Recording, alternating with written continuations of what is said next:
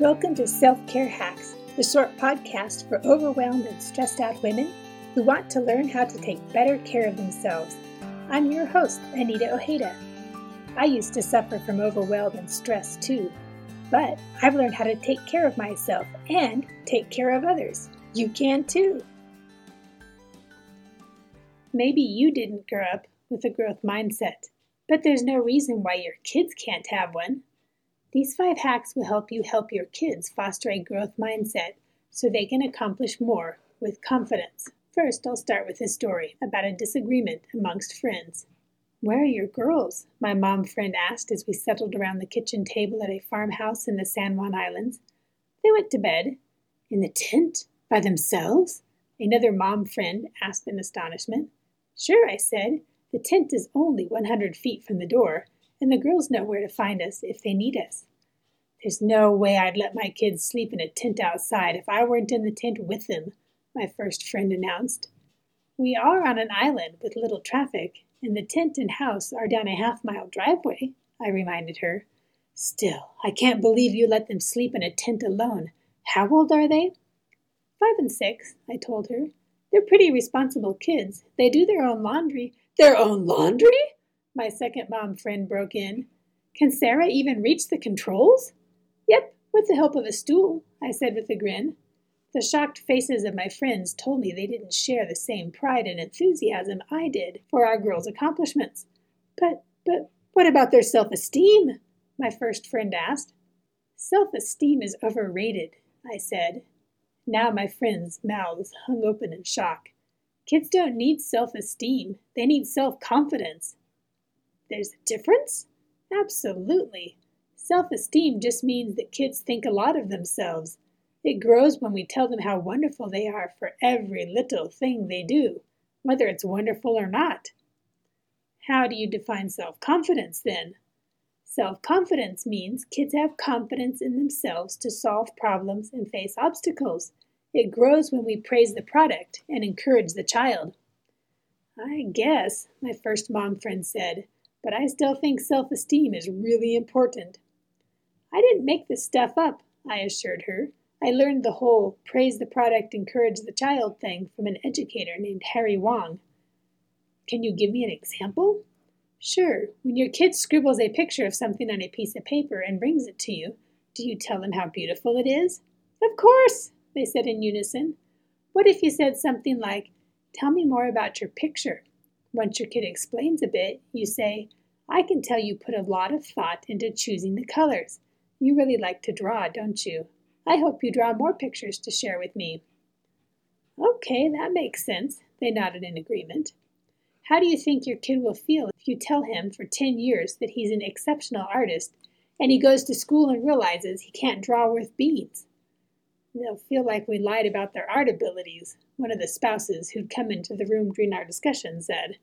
Exactly. We don't have to say mean things. You drew a dog, it looks just like a squiggly line. But we can ask questions like, What do you think you'll do differently the next time you draw a dog? But how do your kids know what you think of them? We tell them all the time, I exclaimed. We just don't attach you're so wonderfuls and I love you so muches to anything they do. We'll see how that works for you in 20 years, one of the women mumbled in disbelief. So, here are five hacks to encourage a growth mindset and help your kids develop self confidence. Hack number one praise the right thing. It turns out that more than one smart person believes in the importance of choosing our words carefully. Carol Dweck, PhD, agrees with Harry Wong. Praising intelligence and talent makes kids vulnerable, but praising effort, strategy, and process of problem solving makes them grow. If we want our kids to have a growth mindset, we need to help them separate who they are from what they do. Making bad choices doesn't make us bad people. Likewise, making good choices doesn't make us good people. Good people can make bad choices. What we do with our decisions do matter, though. We should love and regard our children unconditionally, but we need to make sure that we don't attach personal feelings about our children to their accomplishments. We need to avoid saying things like, Oh, what a beautiful picture! I love you so much! Or, Wow, I'm so proud of you for getting that math question right. Instead, tell your kids at random times around the supper table, I'm so proud of you. And just leave it at that. Come up and give them a big hug and say, I love you so much. And leave it at that.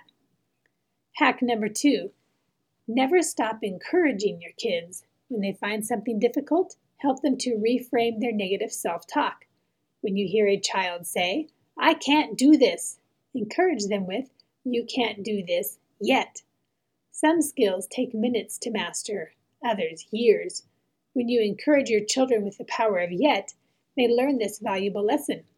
The power of yet helps children develop a growth mindset. They learn about life as a journey with failure and successes along the way, instead of life as a destination with terminal points caging them in. Hack number three exchange limiting beliefs for launching beliefs. Bob Goff, in his latest book, Dream Big, tells a story about his grandparents who lived nearby and had a room set aside for little Bob. Every time they entered Bob's bedroom, they would leave a nickel in room rent. Bob says, This delighted me. It wasn't the cash that lit me up, it was about honor and acknowledgement. The thought that I mattered so much my grandparents would keep track of the times when they were in my room made me feel loved and valued. To them, I was amazing, smart, talented. Did I mention amazing? I was these things in their minds, so I was these things in my mind. Goff believes his grandparents' unconditional love and regard for him created what he calls launching beliefs. When someone believes in us, it makes it easier to believe in ourselves. Instead of listening to limiting beliefs, we feel capable to take on any project. Notice that Goff's grandparents didn't attach their launching beliefs to any actions on Goff's part. They just believed in him. They told him they loved him and thought he was amazing. You can be that person for your children.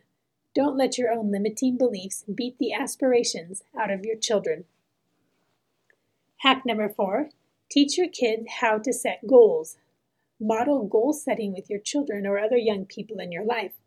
Our kids have left the nest but I share some of my personal goals with my students.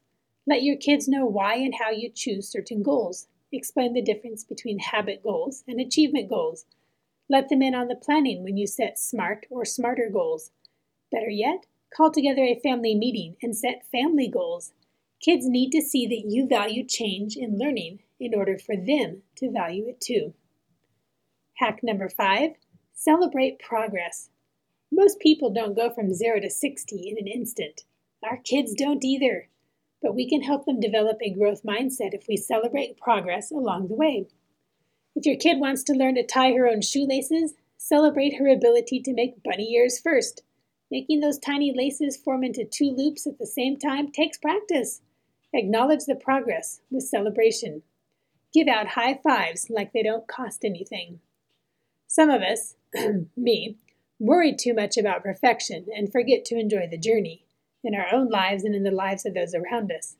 Blow up balloons, have a party, do something, anything to let your kids know that you see and acknowledge their progress. Likewise, celebrate your own progress toward your goals with your family. When you model encouragement, even the littlest ones pick up on it. This summer, our almost four year old grandson would shout, Good job, Abula! when I did something that he thought looked difficult for me. If everyone made a habit of encouraging and celebrating each other, the world would look a whole lot different. We can start at home with our own kids. So, I bet you're wondering how did our girls turn out? Twenty years have passed since that conversation in the kitchen. Although our girls and us made many mistakes along the way, I can say with certainty that I have great pride in our daughters and in their accomplishments not to mention that I love them even more now than when they entered the world. At 17 and 18, they set a goal of saving up money and traveling around Europe for a month.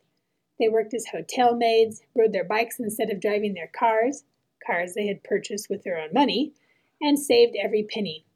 The following summer, they bought their own plane tickets and spent a month visiting places they'd dreamed about. We didn't help them with a single penny. They did this while paying their portion of high school and college tuition, too. My two best friends, aka our daughters, married, have great jobs, and have come through personal hardships along the way. In answer to the challenge in the farmhouse on the San Juan Islands, it worked out well. Worrying more about instilling self confidence rather than self esteem in our girls really did work out for us 20 years later. Nowadays, they call the process fostering a growth mindset. Anyone can do it, but you may have to start with yourself. The five hacks for helping your kids develop self confidence are Hack number one learn to praise the right thing. Hack number two never stop encouraging your children. Hack number three exchange limiting beliefs for launching beliefs. Hack number four teach your kids how to set goals. And hack number five celebrate progress.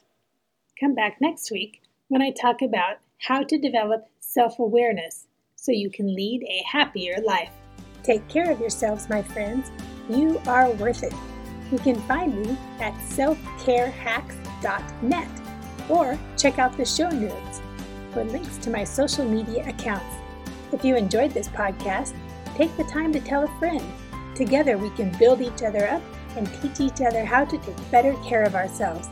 I'll see you here next Tuesday with more self care hacks to help you overcome the overwhelm.